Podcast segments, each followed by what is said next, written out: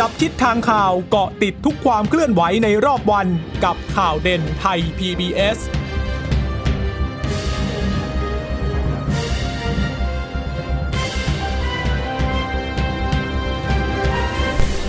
สวัสดีค่ะ สวัสดีค่ะ ต้อนรับคุณผู้ฟังสู่ข่าวเด่นไทย PBS นะคะ เราพบกันเป็นประจำทุกวันจันทร์ถึงศุกร์บ่ายๆแบบนี้ค่ะ มาอัปเดตข้อมูลข่าวสารที่เกิดขึ้นในรอบวัน กับดิฉันจีราชาตาเอี่ยมรัศมีและคุณพึ่งนภาคล่องพยาบาลค่ะ ค่ะ คุณผู้ฟังสามารถรับฟังข่าวเด่นไทย PBS ได้นะคะ ผ่านทางไทย PBS Radio ค่ะ ก็ฟังสดๆกันนะคะ ไปที่เว็บไซต์ไทย PBS Radio com นะคะ หรือว่าจะฟังผ่านทางแอปพลิเคชันไทย PBS Podcast ได้ด้วยนะคะ ก็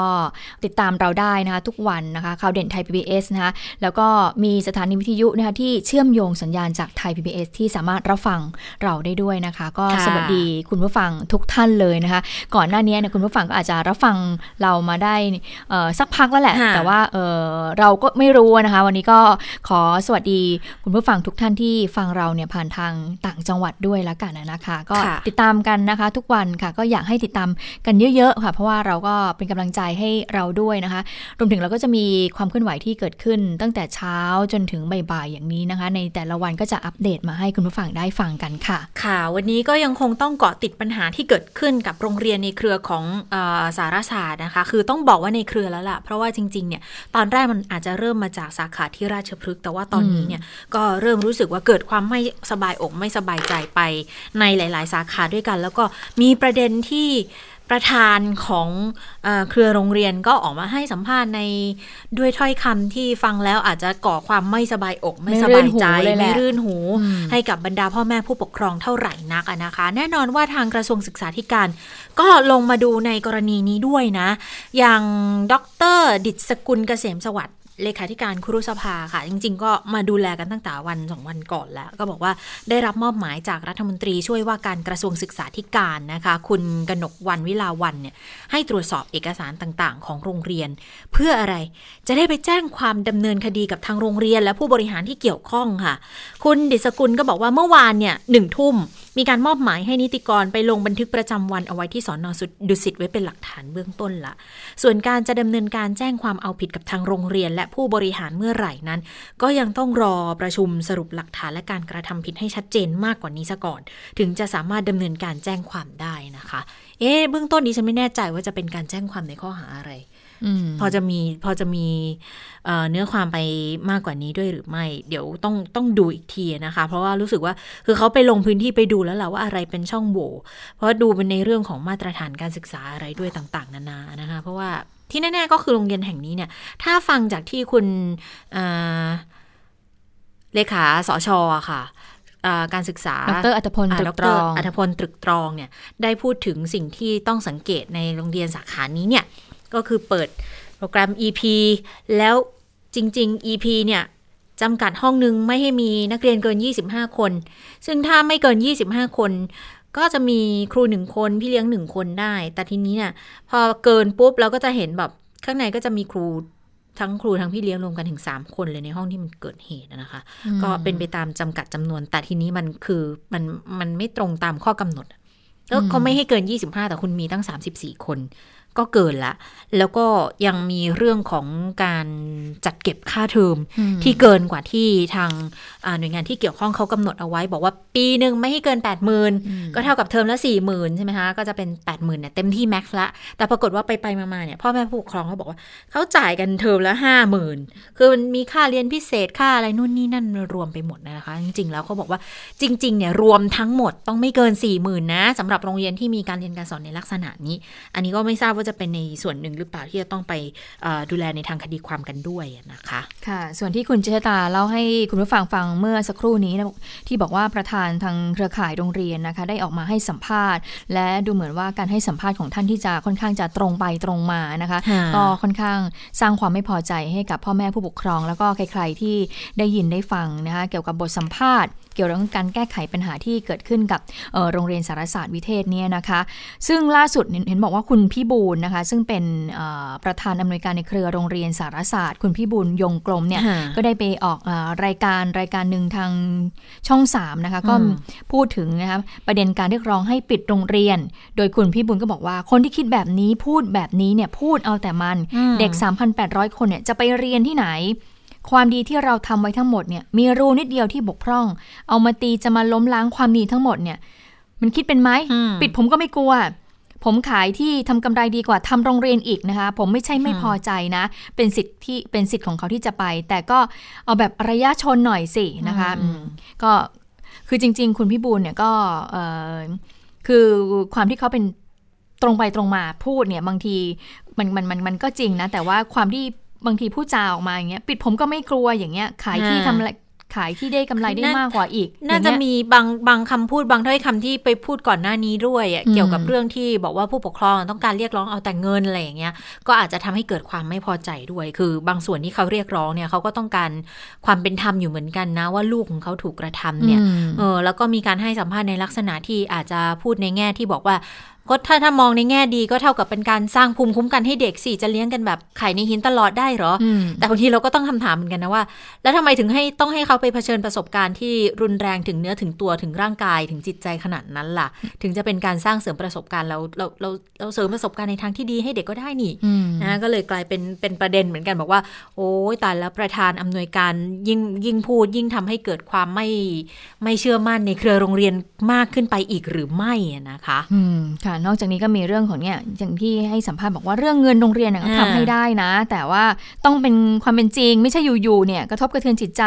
เรียกสองล้าน ไม่ใช่ลูกคุณนอนละเมอแล้วเอามาเป็นเรื่องใหญ่นะ โอ้ก็ ฝากไปที่ผู้ปกครองที่ออกมาเรียกร้องนู่นเรียกน้องนี่นะทำไมก่อนจะเข้าเรียนไม่ถามดูว่ามีอะไรถูกใจไหม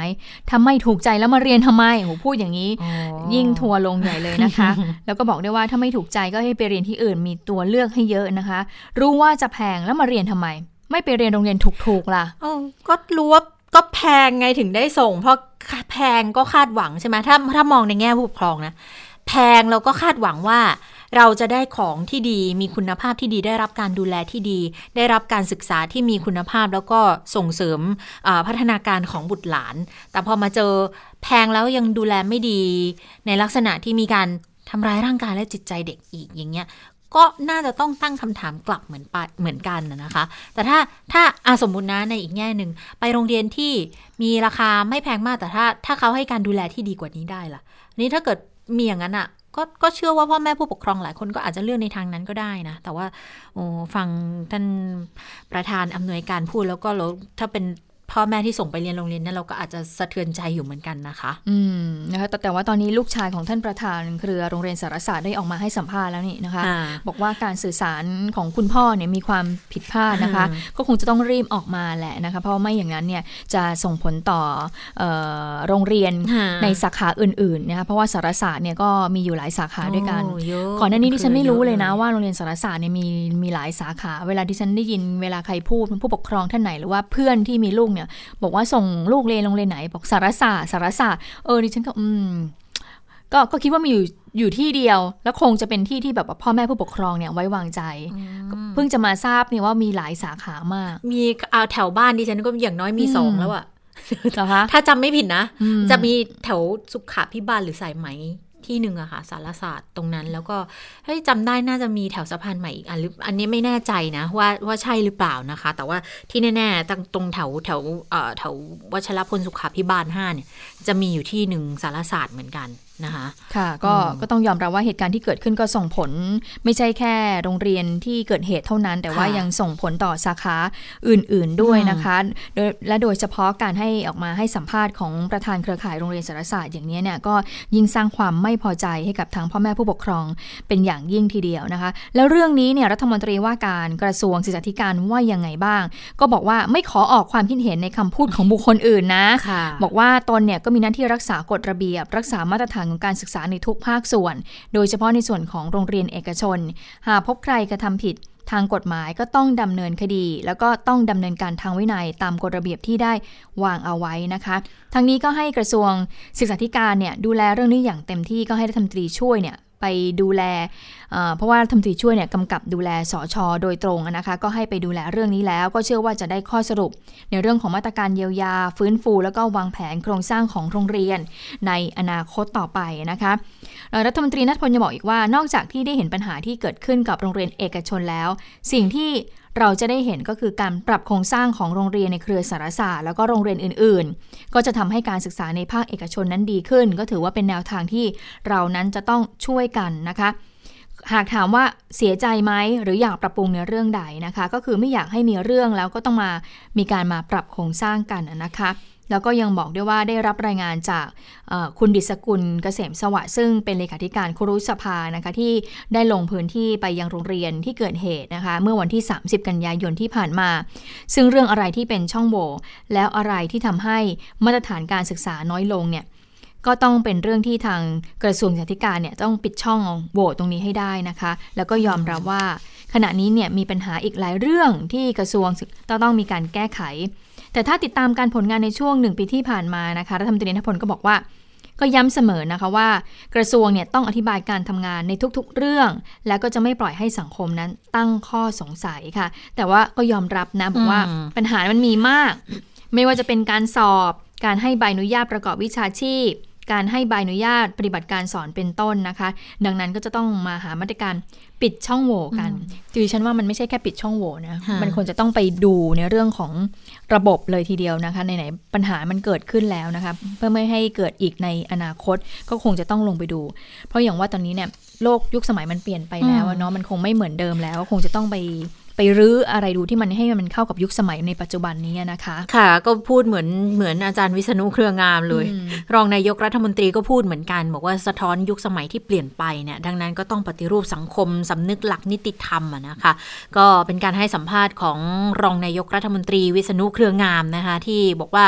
กรณีที่โรงเรียนสารศาสตร์วิเทศราชพฤกษ์เนี่ยมีปัญหาคุณครูทำร้ายเด็กก็บอกว่าเคสที่เคยที่เกิดที่นี่เนี่ย ก็เลยคิดได้ว่าสถานการณ์ปัจจุบันเนี่ยอะไรที่เคยรู้สึกว่าทำได้ ไม่แน่หรอกว่าจะยังทำได้กันต่อไป หรืออะไรที่สอนกันมาว่ามันเป็นจารีตเป็นประเพณี วันนี้ก็ต้องระมัดระวังอย่าให้มันเกินเลยค่ะ ก็บอกว่ามีอยู่หลายเรื่องไม่ใช่แค่ครูกับเด็กกับครูที่โรงเรียนสารศาสตร์เท่านั้นหรอก ยังมีปัญหาระหว่างพ่อแม่กับลูก ตีลูกได้ขนาดไหนกัน ปัญหาระหว่างสามีพัญญาปัญหารุ่นพี่รุ่นน้อง ผู้บังคับบัญชาผู้ใต้บังคับบัญชาในจ้างลูกจ้าง พระเด็กวัดทุกอย่างเนี่ยบางทีสิ่งที่เคยทำมาได้ในอดีต เพราะว่าในอดีตเนี่ยเขาเห็นว่าไม่เกินไม่เกินสมควรกว่าเหตุนะคะ แต่ยึดหลักแบบเขาทำได้ ก็ตอนนี้ก็น่าจะทำได้สิ แต่ว่าถ้าทุกนี้ทุกวันนี้มามองเนี่ย มันเกินสมควรแก่เหตุแล้วก็จะเป็นความผิดทั้งนั้นนะคะ สิ่งที่เราไม่เคยถือสาก็ถือสากันก็เห็นได้ว่า ตอนนี้มีเรื่องเกิดขึ้นมากมายเลย สังคมเปลี่ยนไปเป็นอีกแบบล้วก็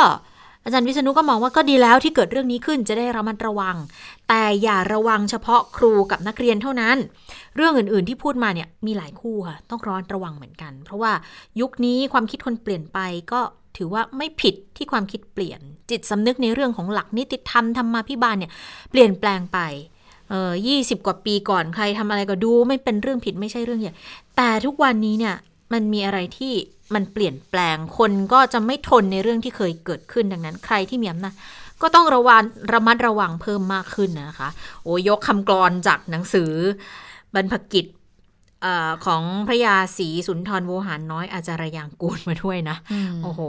บอกระวังตัวกลัวหนู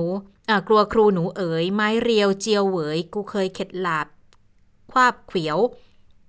ควาบเขียว หันหวดปวดแสบแปลบเสียว หยิกซ้ำ ช้ำเขียว อย่าเที่ยวเล่นหลงจำหลงจงจำโอ้ยยากจังเลย อย่าเที่ยวเล่นหลงจงจำอืมก็นี่แหละ คือสมัยก่อนเนี่ยเขา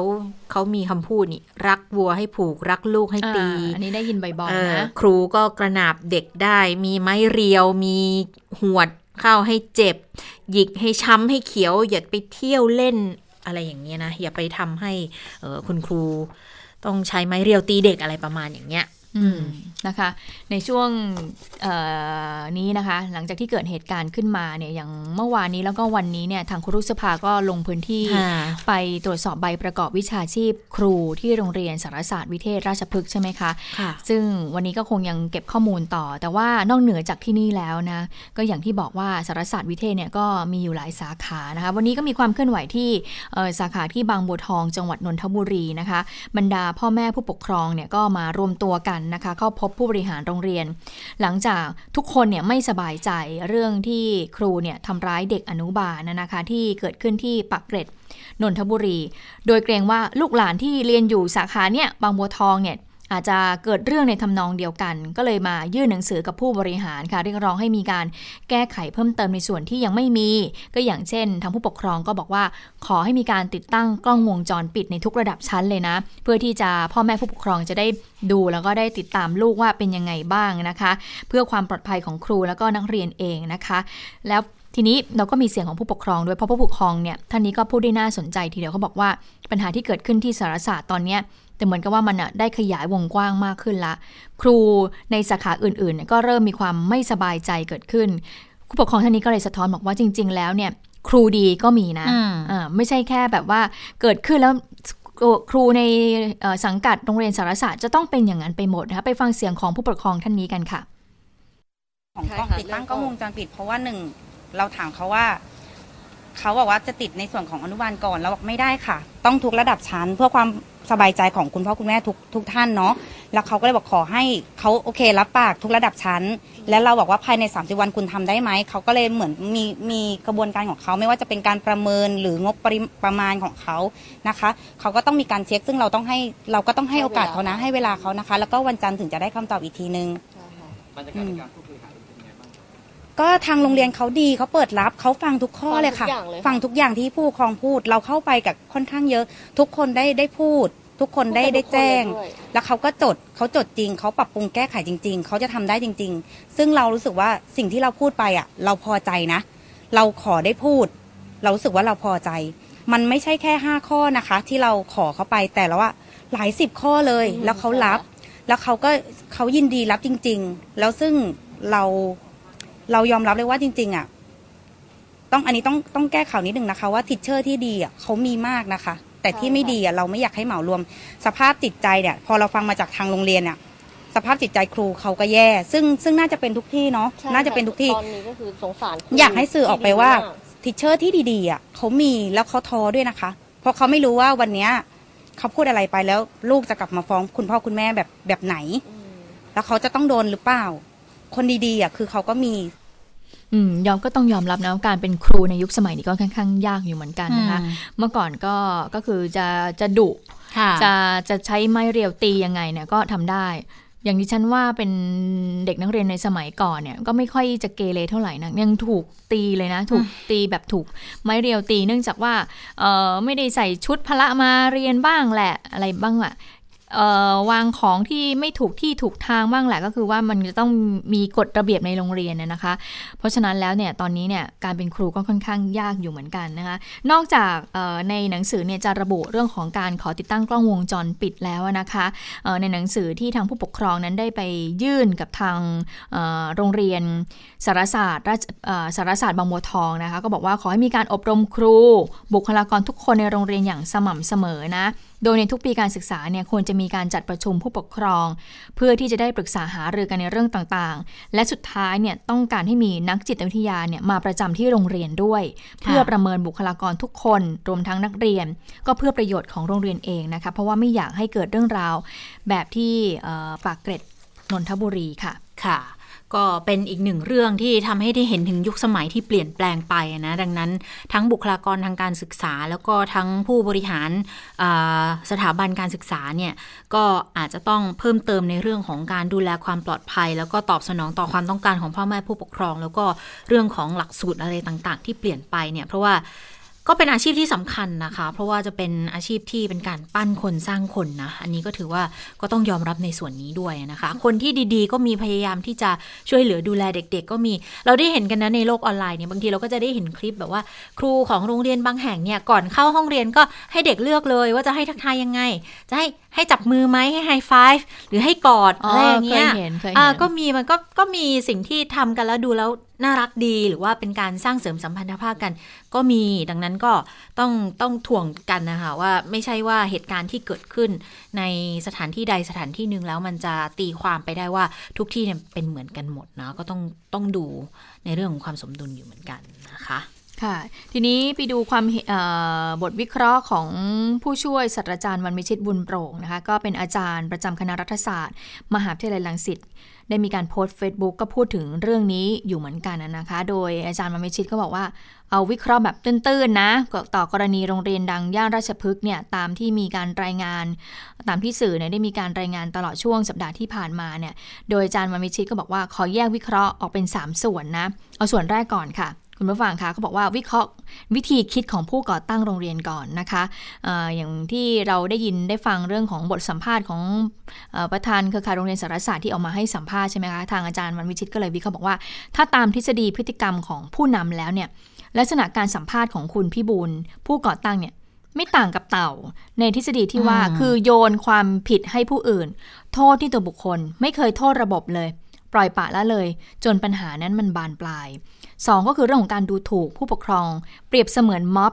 ซึ่งเนี่ยวิธีคิดเนี่ยใช้วิธีทางภูมิรัฐศาสตร์ทางอารมณ์ มาตัดสินเพียงแค่เห็นผู้ปกครองเนี่ยใส่เสื้อแดงเท่านั้นหรือเปล่า อันนี้อาจารย์ตั้งข้อสังเกตนะคะสามก็คือว่าใช้เงินแก้ปัญหามากกว่าเยียวยาทางความรู้สึก โดยบอกว่าเหมือนกับว่าให้เงินเนี่ยแก้ไขปัญหาเพื่อที่จะปัญหาเนี่ยจบไวๆไม่เคยแสดงความรับผิดชอบต่อสังคมอย่างตรงไปตรงมาเลย แล้วก็อ้างว่าทำงานมานานกว่า 50 กว่าปี แถมเป็นผู้บริหารสถานศึกษาที่ดีเด่นด้วยนะคะ แล้วก็มองว่าผู้ปกครองนั้นคือปัญหา อันนี้คือวิเคราะห์ของวิธีคิดของผู้ก่อตั้งโรงเรียนนะคะ นอกจากนี้ก็ยังมีส่วนที่ 2 ด้วยนะคะส่วนที่ 2 ก็คือวิเคราะห์ในเรื่องของครูแล้วก็บุคลากรของโรงเรียนนะคะเอ่อโดยอาจารย์วินวันวิชิตเนี่ยก็พูดถึงหนังซีรีส์เกาหลีเรื่อง Sky Castle เรื่องนี้คุณจะชะตาดูยังคะ Sky ไม่เคยดู Castle เนี่ยเป็นหนังซีรีส์เกาหลี ก็บอกว่าเป็นหนังที่ได้รับความนิยมอย่างมากในตอนที่ฉายทาง on air ตอนนั้นนะคะบอกว่าเป็นเป็นเป็นหนังที่เกี่ยวกับเอ่อผู้ปกครองที่เอ่ออยากจะให้ลูกเนี่ยได้ดี แล้วก็ส่งลูกเรียนพิเศษ เหมือนกับผู้ปกครองคนก็จะแข่งกันให้ลูกเนี่ยตัวเองได้ดีอืมก็เป็นการสะท้อนการศึกษาของแล้วก็ที่วิธีคิดของเกาหลีใช่ไหมเกาหลีนะคะอืมทีนี้เอ่ออาจารย์ก็เลยบอกว่าเนี่ยผมเคยดูหนังซีรีส์เรื่องนี้นะคะที่ผู้ปกครองอยากให้บุตรหลานเข้าเรียนดีๆ ถ้าคุณมีเงินจ่าย แน่นอนเนี่ยย่อมได้รับการปรนเปอร์การเอาใจจากครูเป็นพิเศษ แต่อย่าคิดว่าผู้ปกครองที่ส่งลูกเนี่ยเรียนสารศาสตร์จะรวยทุกคนค่ะ มันไม่ใช่นะค่าเทอมทั้งหลักสูตรภาษาไทยหรือว่าเอ่อทวีภาษาเนี่ยมันก็ต่างกันแล้ว ย่อมเป็นช่องทางให้ครู และครูพี่เลี้ยงเนี่ยย่อมเลือกปฏิบัติได้ ดังที่มีข่าวว่า ครูแอบขโมยข้อสอบบ้าง นะคะ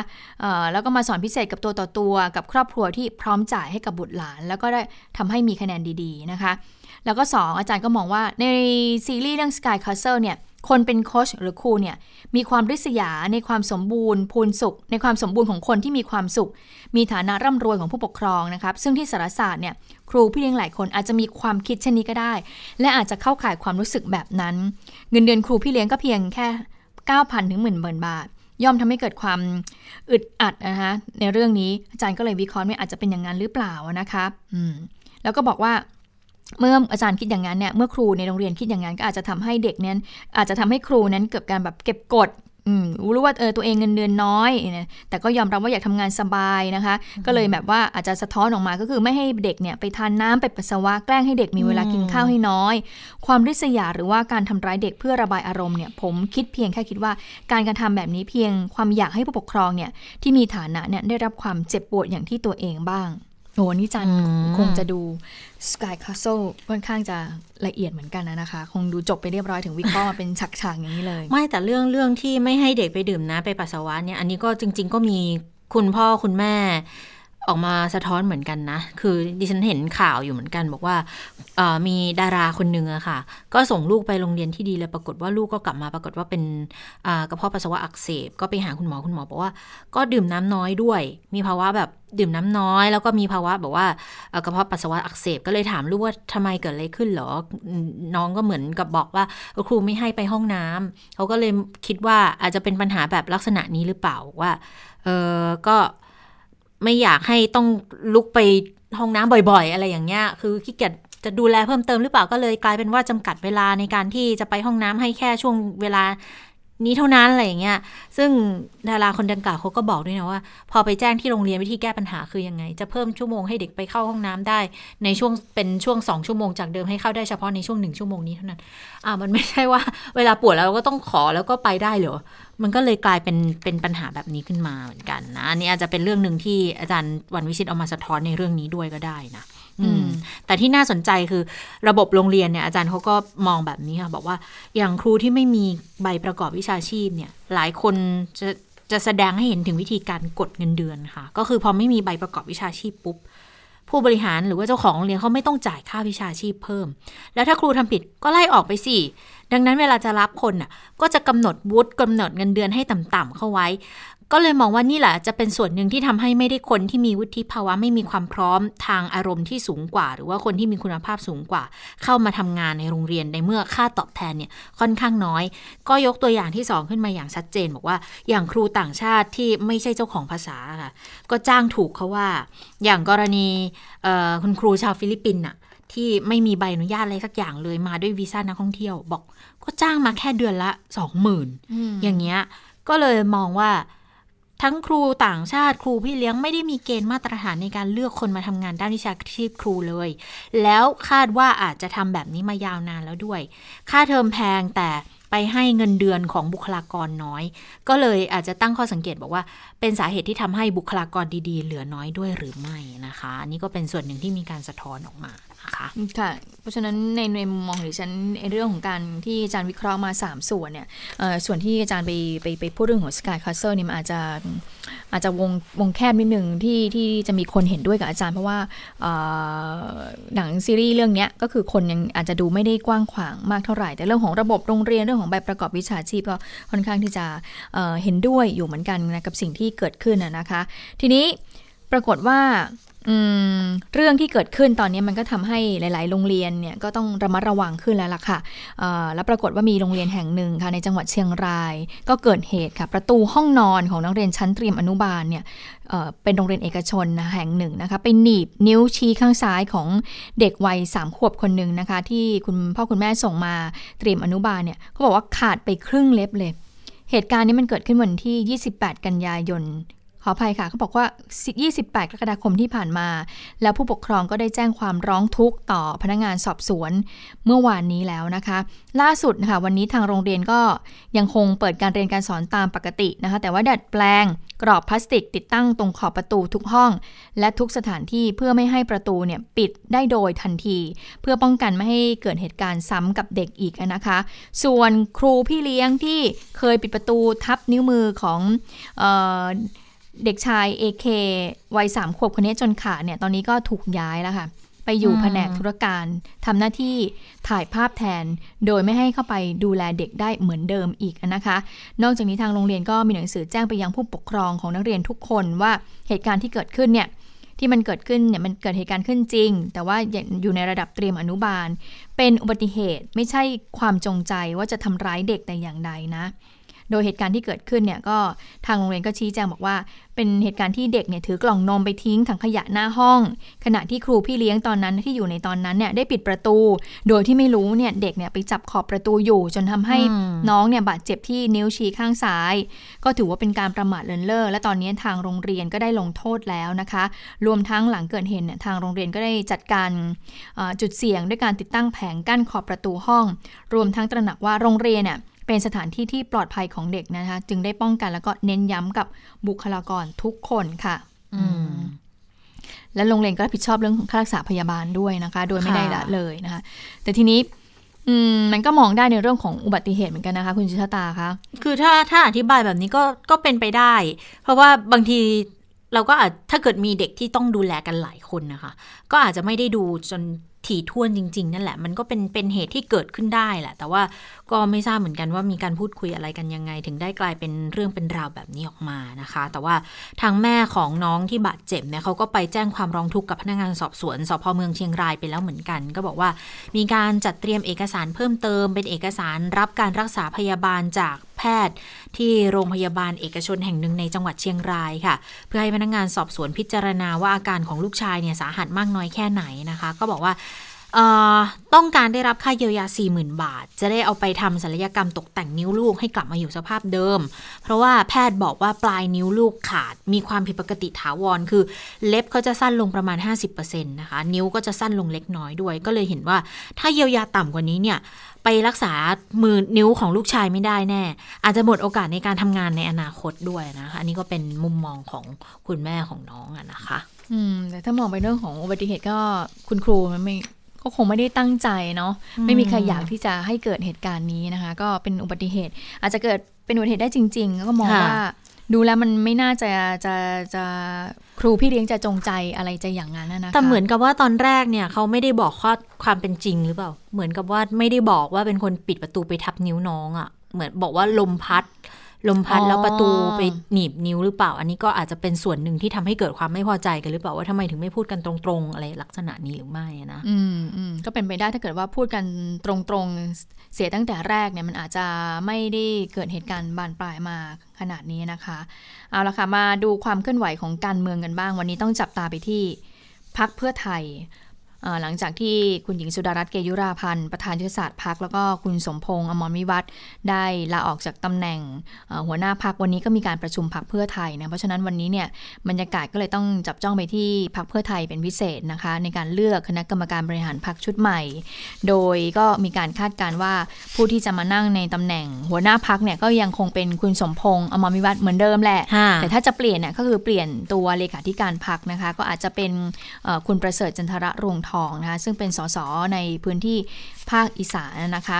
ทีนี้ไปดูความเคลื่อนไหวในเรื่องนี้กันเขาบอกว่าที่พักเพื่อไทยมีการประชุมใหญ่วิสามันเพื่อปรับโครงสร้างใหม่นะคะ ล่าสุดก็มีรายงานว่ารายชื่อบุคคลเนี่ยที่จะมาดำรงตำแหน่งต่างๆ ค่อนข้างนิ่งแล้วค่ะ มีกรรมการบริหารพักทั้งสิ้น 20 คนเศษเท่านั้น จากข้อบังคับที่สามารถมีได้ 29 คนนะคะ โดยคุณสมพงษ์อมรวิวัฒสสเชียงใหม่ อดีตหัวหน้าพัก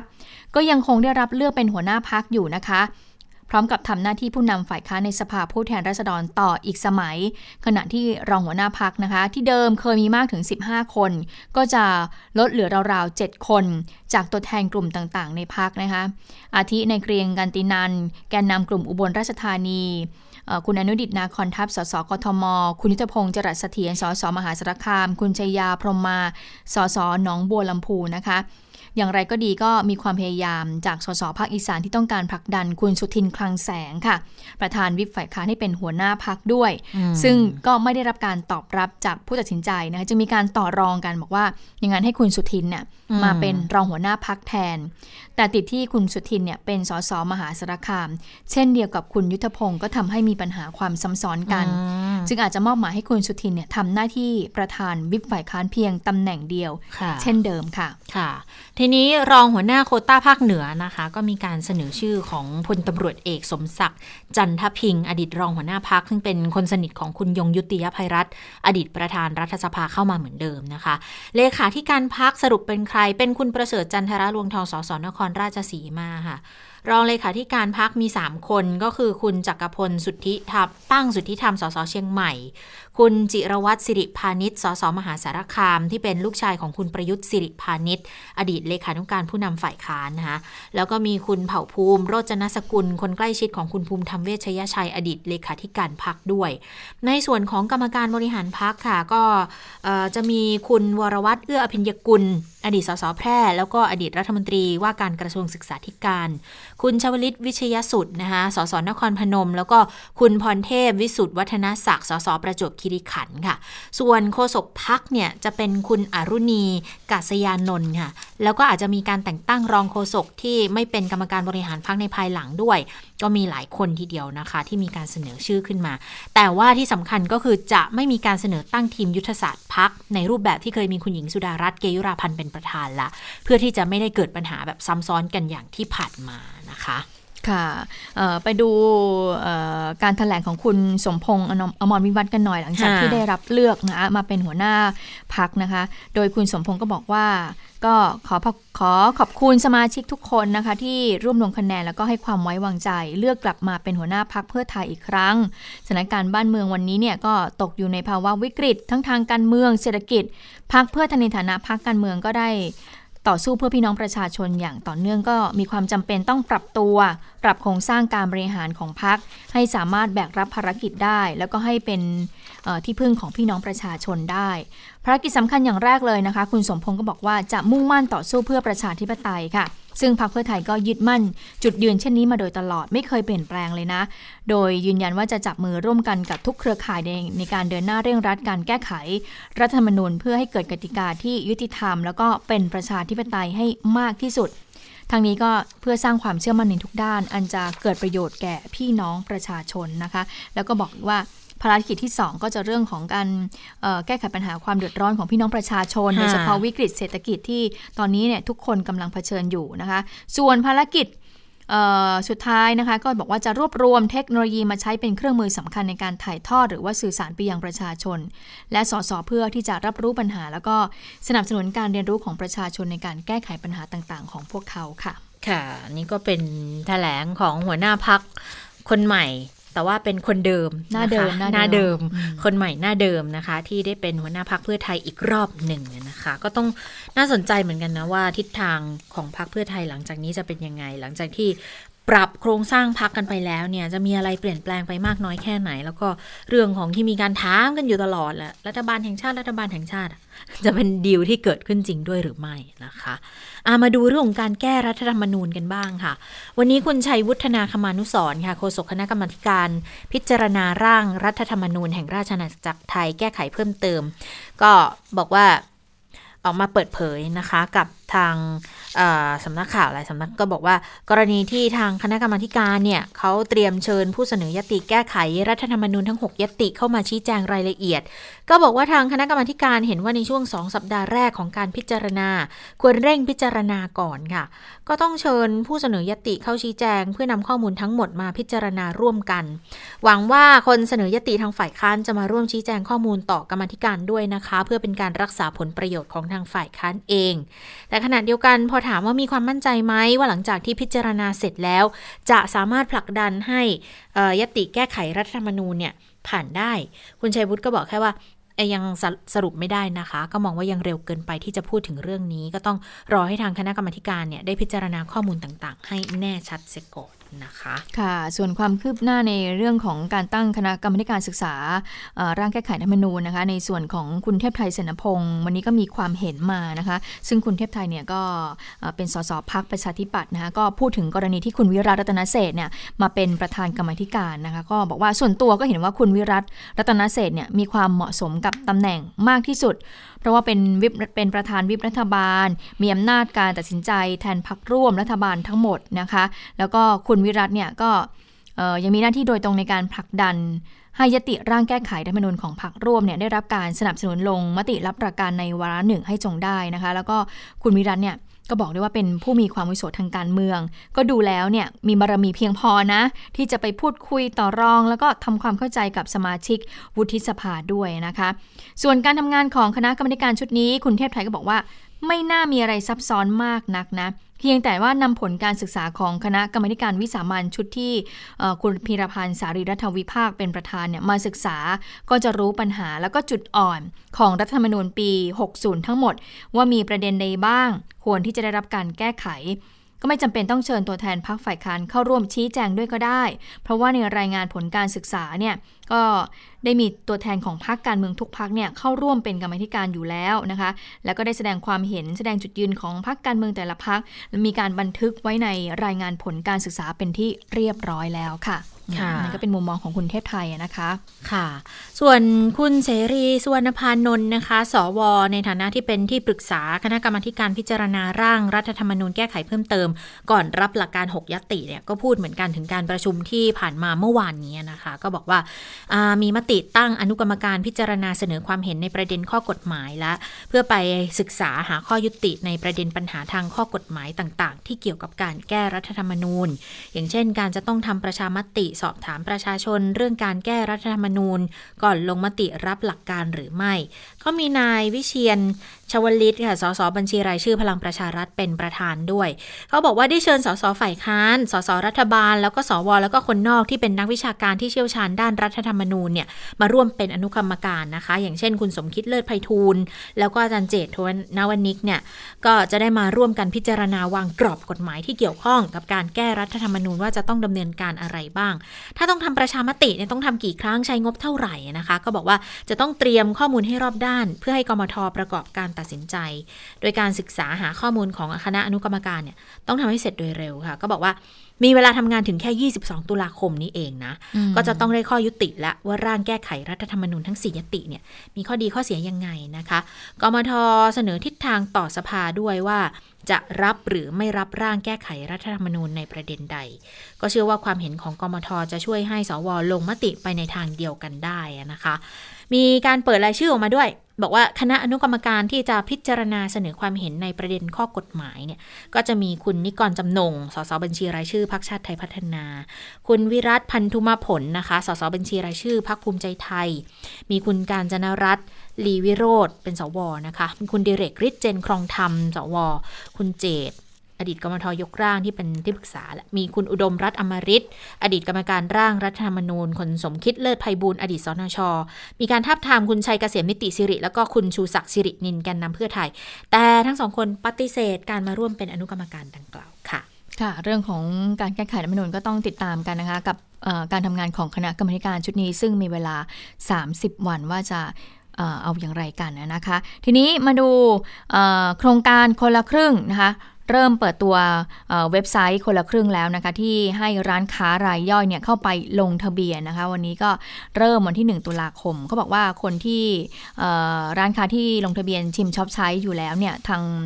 เอ่อโครงการก็จะส่งเมสเซจไป ก็จะอ่าส่งไปถามว่าจะเข้าร่วมไหมอืมอ่าถ้าเข้าร่วมก็กดยืนยันนะอ่า ก็คือว่าเข้าร่วมโดยอัตโนมัติเลยนะคะ ก็เป็นการอำนวยความสะดวกให้แก่ร้านค้าที่เคยเข้าร่วมโครงการชิมช็อปใช้ แต่ว่าโครงการนี้เขาจะเน้นร้านค้ารายย่อย หาบเร่แผงลอยอร้านขายหมูปิ้ง ร้านขายน้ำเต้าหู้ข้างทางต่างๆ ตรงนี้นะคะ ให้เข้าร่วมนะคะ ก็ร้านค้าใดที่สนใจก็เข้าร่วมได้นะคะ เข้าไปที่เว็บไซต์ โครงการคนละครึ่งนะคะ เข้าไปลงทะเบียน ก็บอกว่าหลังจากนั้นที่ลงทะเบียนแล้วเนี่ยก็จะมีเจ้าหน้าที่กรุงไทยเนี่ยก็จะเข้าไปสอนร้านค้า ให้ใช้แอปพลิเคชันถุงเงินตรงส่วนนี้ เพราะว่าเวลาจะใช้จริงๆเนี่ยจะต้องเอาสมาร์ทโฟนเอาโทรศัพท์มือถือเนี่ยไปไปไปไปเข้าร่วมโครงการด้วยเพราะว่าเงินมันจะอยู่ในในนั้นนะคะอะวันนี้ก็คือเริ่มให้ร้านค้าเนี่ย เข้าไปลงทะเบียนได้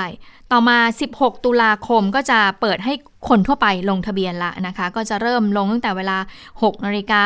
ถึง 23 นาฬิกานะคะ ก็กำหนดโควต้า 10 ล้านคนแล้วส่วนวันที่ 23 ตุลาคมก็จะเริ่มให้ประชาชนที่ได้สิทธิ์ 3,000 บาทเนี่ยสามารถใช้กับร้านค้าที่เข้าร่วมโครงการได้นะคะ โดยบอกว่าให้สังเกตร้านค้านะที่มีสัญลักษณ์ว่าคนละครึ่ง อย่างนี้ร้านค้าหาบเร่แผงลอยร้านขายหมูปิ้งจะต้องติด คงจะต้องมีทางธนาคารกรุงไทยคงจะให้สติกเกอร์มาติดหรือว่าอะไรที่บ่งบอกเนาะว่าร้านค้าเนี่ยจะต้องเข้าร่วมใช่โครงการนะเนาะก็ต้องมีอะค่ะ ไม่งั้นอืมเราก็ไม่รู้ไงว่าสรุปร้านนี้ร่วมโครงการหรือไม่ร่วมโครงการ คือดิฉันเข้าใจว่าน่าจะมีเป็น QR code ของถุงเงินหรือเปล่าอืมใช่ไหมเพราะว่าทางร้านค้าเขาจะต้องมี QR มี code ขมีองมีร้านมีใช่เป็นถุงเงินเพื่อที่เขาจะได้ได้ทำเป็น QR แล้วแบบว่าก็สแกนเพื่อจ่ายตังค์กันคนละครึ่งอย่างเงี้ยอืม ก็น่าจะต้องมีนะ เมื่อวานนี้ก็เราที่ฟังเสียงของแม่ค้าขายหมูปิ้งท่านหนึ่งใช่ไหมเขาบอกว่า โอ้ยคนที่จะมาซื้อของหมูปิ้งเนี่ยทำเท่าไหร่เองมันหลักสิบหมูปิ้งก็ขายไม้ละ5บาทอะซื้อมากซื้อส่วนใหญ่ก็ซื้อ5มาห้าไม้ข้าวเหนียว5บาท รวมกันเป็นเท่าไหร่30บาท หมูแล้วก็ต้องมานั่งสแกนกันไปมา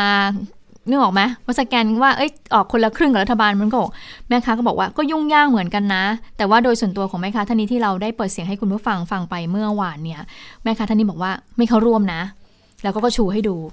เนี่ยคือโทรศัพท์ที่เขาใช้อยู่ทุกวันนี้ เป็นระบบกดปุ่มอยู่เลยค่ะไม่สามารถที่จะใช้ไลน์ได้ ไม่สามารถใช้แอปพลิเคชันได้นะคะบอกว่าไม่รู้ว่าจะยังไงก็ก็ก็เป็นอย่างนี้แหละนะคะก็เลยมองว่าโครงการเนี้ย ก็ไม่รู้สิในมุมส่วนตัวของแม่ค้าท่านนี้ก็บอกว่าว่าก็ก็คงไม่รู้ว่าจะเกิดประโยชน์หรือเปล่านะคะ แต่ว่าส่วนตัวคงไม่เข้าร่วมอะนะคะอ่าแต่ว่า 16 ตุลาคมก็จะเปิดให้ประชาชนทั่วไป ตั้งแต่อายุ 18 ปีนั้นเข้าไปลงทะเบียนก็ลองดูกันแล้วกันนะคะค่ะก็ต้องลุ้นต้องลุ้นนะอืมเพราะคิดว่าโควต้าสิบล้านคนนี้อาจจะ น่าจะหมดค่อนข้างเร็วก็เป็นได้นะ แต่ว่าก็ต้องดูอีกแหละว่าทางร้านค้าที่เขาจะเข้าร่วมจจะมีมากมีน้อยแค่ไหน เพราะว่ากว่าจะใช้งานได้ก็ไม่ใช่เรื่องง่ายอยู่เหมือนกันนะ คือรายละเอียดค่อนข้างเยอะอยู่เหมือนกันนะคะ เอามาดูเรื่องของโควิดกันบ้างค่ะ ก็วันนี้มีรายงานเพิ่มมาอีก 5 คนนะคะ เป็นคนที่เดินทางมาจากต่างประเทศทั้งนั้นเลย เป็นเชื้อนำเข้านะคะ แล้วก็ อยู่ในสเต e ควอ r น n ีนทั้ง 5 คนแหละ เป็นคนบราซิล2คน อินเดีย1อิหร่าน แล้วก็ฟิลิปปินส์เนี่ยสองคนนี้เป็นเป็นคนไทยนะที่มาจากอิหร่านและฟิลิปปินส์เนี่ยนะคะ แต่ว่าถ้าเป็นบราซิลกับอินเดียนี่เป็นเป็นชาวบราซิลกับชาวอินเดียเลยนะคะ ดังนั้นแล้วตอนนี้เนี่ยผู้ป่วยสะสมอยู่ที่ 3,569 ค่ะ หายรักษาหายอยู่ที่ 3,379 เสียชีวิตเท่าเดิม 59 คนนะคะ ส่วนเรื่องของการ ลดการกักตัวหาเชื้อโควิด -19 เนี่ย อันนี้ก็เป็นการพูดกันอยู่ว่าพิจารณากันอยู่นะคะ ก็ยังอยู่ระหว่างการศึกษา แต่ว่าถ้าจะให้ลดวันกักตัวเนี่ย โอเคไหม ก็ทางสอทอเขาก็บอกว่าก็พร้อมที่จะดู แต่ว่าคือตอนนี้เขากำลังทำการวิจัยทบทวนมาตรการที่ประเทศต่างๆ เขาเริ่มดำเนินการกันอยู่นะคะ เดี๋ยวก็คงไม่ใช่เรื่องที่จะเกิดขึ้นในเร็ววันนี้หรอก เพราะยังไงก็ต้องดูก่อน คือเบื้องต้นเนี่ย เขาต้องดูมาตั้งแต่ประเทศต้นทางค่ะว่าจะเป็นกลุ่มไหนที่เข้ามา แล้วเข้ามาแล้วจะทำยังไง แล้วสมมุติว่า 7 วันจริงอะ่ะหลังจาก 7 วันทำอะไรได้ทำอะไรไม่ได้ คือคงไม่ใช่บอกว่าออกมาปุ๊บแล้วทำอะไรได้ตามปกติเลย ถ้ากักตัวแค่ 7 วันน่ะนะคะ อันนี้ก็ต้องพิจารณาในรายละเอียดอยู่เหมือนกันนะคะ ค่ะ คุณเชษตาสรุปว่าเขาจะเปิดรับนักท่องเที่ยวกลุ่มแรกนี่กี่คนนะที่เขาจะมาเดือนตุลาคมเนี่ยก็สามวันร้อยที่คนแปดวันที่แปดจะเป็นนักท่องเที่ยวชาวจีนร้อยห้าสิบ คน สรุปว่าเดือนหนึ่งเนี่ยเริ่มแรกเดือนตุลาคมนี้กี่คนคะน่าจะพันถ้าสองถ้านะถ้าถ้าที่มีคือพันสองนี่เป็นแม็กค่ะ อ๋อ เป็นแม็กใช่ ของแต่ละเดือนจะรับได้พันสองถ้าถ้าเป็นไปตามที่มีการพูดถึงก่อนหน้านี้อะอืนะมแล้วก็ตอนแรกเนี่ยตั้งเป้าบอกว่าตุลาน่าจะได้สักประมาณ อาทิตย์แรกเนี่ยสามก่อน แต่ว่าอาทิตย์แรกคงต้องตัดไปละ เพราะว่าเอ่อระเบียบขั้นตอนต่างๆ ยังไม่เสร็จทางมหาดไทยเพิ่งจะทำรายละเอียดอืมออกมาเอ่อมีผลบังคับใช้วันนี้เองนะคะ ดังนั้นก็ต้องรอไปก่อนก็คือล็อตแรกที่คาดว่าจะเข้ามาก็คือมาจากกวางโจวของจีนอืมร้อยห้าสิบแล้วเดี๋ยวเห็นว่าจะมีจากทางสแกนดิเนเวียนแล้วก็จะมาจากจีนอีกล็อตหนึ่งอีกร้อยห้าสิบนี่แหละ ก็จะเป็นของจีนเนี่ยสามร้อยแล้วก็อืมเอ่อสแกนดิเนเวียนอีกสองร้อยกว่ามั้งอืมถ้าถ้าจำไม่ผิดนะค่ะแล้วทีนี้แต่ถ้าแม็กเนี่ยก็จะวางเป้ากันอยู่ประมาณพันสองค่ะ ที่ถามนี่ก็คือว่าอีกมุมหนึ่งอะคนที่เขาไม่ค่อยเห็นด้วยในการเปิดรับนักท่องเที่ยวอ่าต่างชาติมา เขาก็จะมองว่าอืมแค่แค่พันสองคนก็ถือว่ามากละสำหรับอืมความเสี่ยงในการติดเชื้อระบาดโควิด -19 ใช่ไหมคะ แต่ว่าในมุมมองของผู้ประกอบการนะคะในมุมมองของทางประธานสภาอุตสาหกรรมท่องเที่ยวแห่งประเทศไทยก็มองว่าการที่สบคเนี่ยเปิดรับนักท่องเที่ยวต่างชาติ ประเภทพิเศษ หรือว่า Special Tourist Visa ที่บอกว่าให้เข้ามาเนี่ย 1,200 คนต่อเดือน แล้วก็ให้พักแบบยาวๆ เลยลองสเตย์ที่จะเริ่มในเดือนตุลาคมนี้เนี่ยเอ่อคุณชัยรัตน์ไตรรัตนจรัสพรก็มองว่า ดูแล้วก็ยัง ไม่มากพอนะจำนวนเนี้พันสองเนี่ยที่จะหล่อเลี้ยงผู้ประกอบการท่องเที่ยวทั่วประเทศได้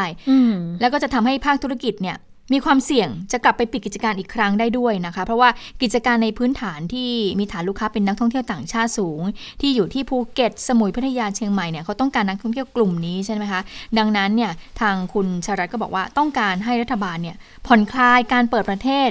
เอ่อเปิดรับนักท่องเที่ยวอย่าง จำกัดให้มากกว่านี้นะคะ ก็หวังผลว่าจะมีนักท่องเที่ยวต่างชาติเข้ามาเอ่อไทยมากขึ้น นี่ยังไม่เปิดเลยนะคะ ก็มีเสียงเอ่อทวงเรีติยงกร้องว่าให้เปิดแล้ว คือให้เปิดมากขึ้นอืมแต่ขณะเดียวกันทางทางฝั่งที่ยังไม่อยากให้เปิดเต็มที่ก็ก็กังวลบอกว่าโอ้ยถ้าเข้ามาแล้วระบาดซ้ำจะแย่หรือเปล่าจะหนักหรือเปล่านะคะ นี่ก็เป็นมุมมองที่โอ้โห ต้องถ่วงดุลกันจริง ๆ นะ เพราะว่าหลายคนก็คงยังห่วงกันอยู่ นะคะค่ะเอาละค่ะได้เวลาสถานการณ์ในต่างประเทศนะคะ คุณสาวรักษ์มารอแล้ว สวัสดีค่ะ คุณสาวรักษ์ค่ะสวัสดีค่ะ คุณผู้ฟังสวัสดีทั้งสองท่านสวัสค่ะดีค่ะเอ่อวันนี้ไปดูควันหลงนะคะ ก็เป็นผลกระทบจากโควิด -19 นั่นแหละ ก็คืออย่างที่ทราบกันดีว่าอุตสาหกรรมการบินเป็นอีกหนึ่งอุตสาหกรรมที่ได้รับผลกระทบหนักหน่วงรุนแรงมากนะคะ แต่ว่าล่าสุดค่ะในสหรัฐอเมริกาสถานการณ์นั้น ดูเหมือนว่าจะแย่ลงนะคะ เพราะว่าก่อนหน้านี้รัฐบาลสหรัฐเนี่ยเขาให้เงินอุดหนุนพิเศษก้อนหนึ่งให้กับอุตสาหกรรมการบินโดยเฉพาะ เพื่อแลกกับการที่สายการบินเหล่านี้เนี่ยที่ได้รับความช่วยเหลือ จะต้องไม่ปลดพนักงานอืมทีนี้ไอ้ข้อตกลงเนี้ย เงินสนับสนุนก้อนเนี้ย มันหมดอายุเมื่อวานนี้ 30 กันยายนตามเวลาค่ะท้องถิ่นในสหรัฐ แล้วประเด็นคือรัฐบาลก็ยังไม่ได้ข้อสรุปว่า จะมีงบประมาณก้อนใหม่ที่ออกมาช่วยไหมคือถ้าไม่มีนั่นหมายความว่า คนที่อยู่ในอุตสาหกรรมการบินเนี่ยเฉพาะในอเมริกานะคะ อีกหลายแสนคนเลย จะต้องตกงานเพิ่มขึ้น เพราะว่าสายการบินไม่มีไม่มีเงินที่จะพยุงกิจการต่อไปได้แล้วจำเป็นต้องปลดพนักงานนะคะ ทีนี้ก็ต้องรอลุ้นนะคะว่ารัฐบาลสหรัฐอเมริกาจะมีมาตรการอะไรใหม่ ๆ ออกมาช่วยเหลือหรือเปล่า แต่ว่านี่มันก็เลยมาแล้วนะ มันก็เข้าหนึ่งตุลาคมแล้วอะ ก็ยังไม่ได้มีข่าวดีอะไรออกมาจากฝั่งเอ่ออเมริกานะคะ ก็ต้องรอติดตามกันต่อไป ส่วนอีกเรื่องหนึ่งค่ะ เป็นควันหลงจากการดีเบต การประชันวิสัยทัศน์ ระหว่างโดนัลด์ทรัมป์กับโจไบเดนเมื่อวานนี้นะคะเอ่อ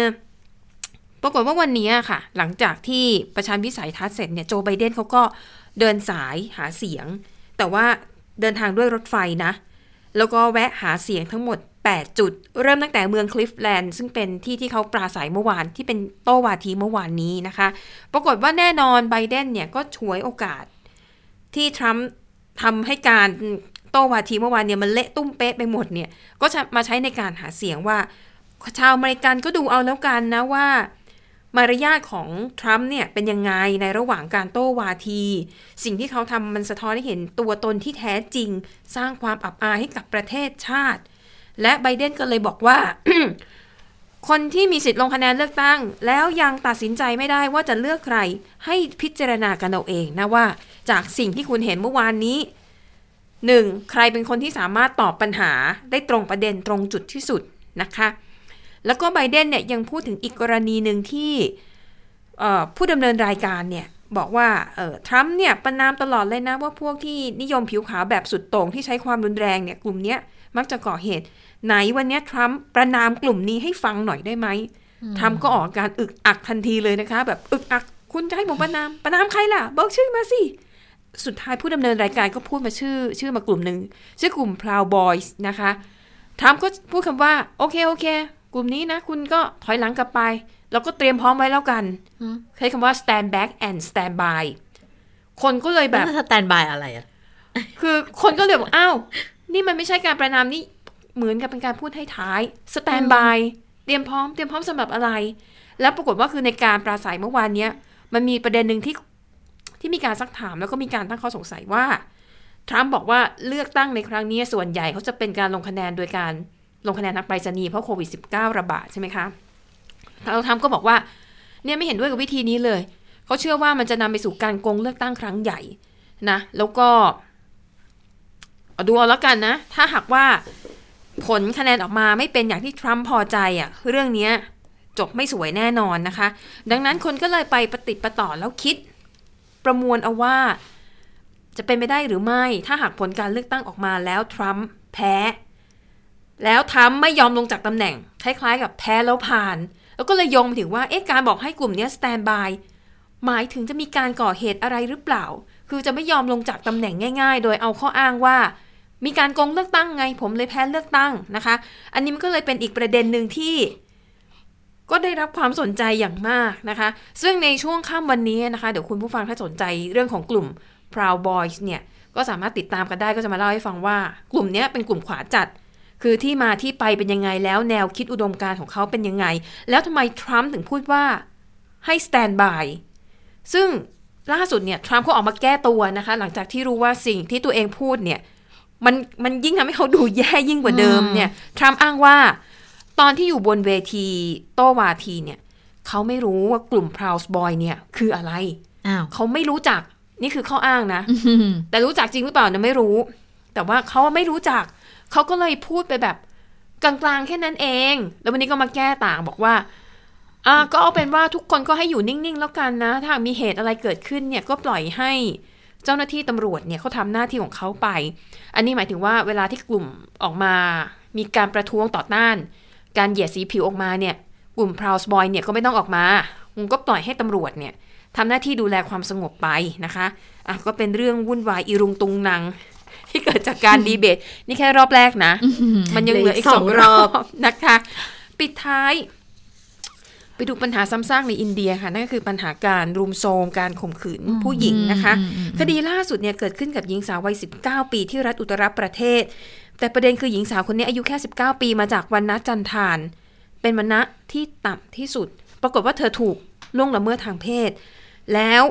จากคนสี่คนเลยนะ แล้วปรากฏว่าเธอก็บาดเจ็บสาหัสแล้วก็เสียชีวิตที่โรงพยาบาลในกรุงนิวเดลี แต่ปรากฏว่าตำรวจเนี่ยจู่ๆก็นำร่างของผู้เสียชีวิตคนนี้ไปเผา โดยที่ไม่ได้แจ้งให้ครอบครัวทราบ ก็ทำให้ทางครอบครัวนั้นรู้สึกไม่พอใจและมองว่ามันมีเบื้องลึกเบื้องหลังอะไรหรือเปล่านะคะ ก็นำไปสู่การชุมนุมประท้วงครั้งใหญ่นะคะ แล้วก็บอกว่าคือหนึ่งปัญหาเนี้ยมันสะท้อนเห็นว่าหนึ่งปัญหาการล่วงละเมิดทางเพศการรุมโทมในอินเดียเนี่ยมันไม่ได้ดีขึ้นเลยนะสองการข่มเหงรังแกคนวันนะจันทานซึ่งเป็นวันนะที่ต่ำที่สุด มันก็ยังมีอยู่ ก็เลยอะกลายเป็นเรื่องร้อนๆอีกเรื่องหนึ่งในประเทศอินเดียที่เกิดขึ้นในตอนนี้ค่ะ ค่ะ และทั้งหมดก็คือข่าวเด่นไทย PBS วันนี้นะคะ เราทั้ง 3 คนลาไปก่อน สวัสดีค่ะ สวัสดีค่ะ สวัสดีค่ะ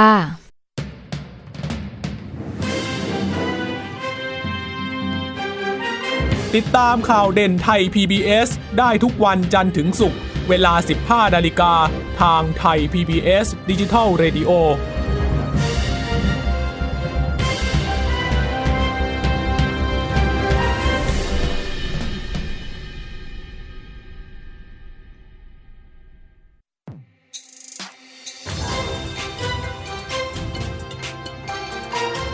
กำลังรับฟังไทย PBS Radio ฟังทางเว็บไซต์ www.thaipbsradio.com ฟังทางโทรศัพท์มือถือ ดาวน์โหลดแอปพลิเคชันไทย PBS Podcast ติดตามข่าวสารความเคลื่อนไหว กดไลค์ที่ Facebook ไทย PBS Podcast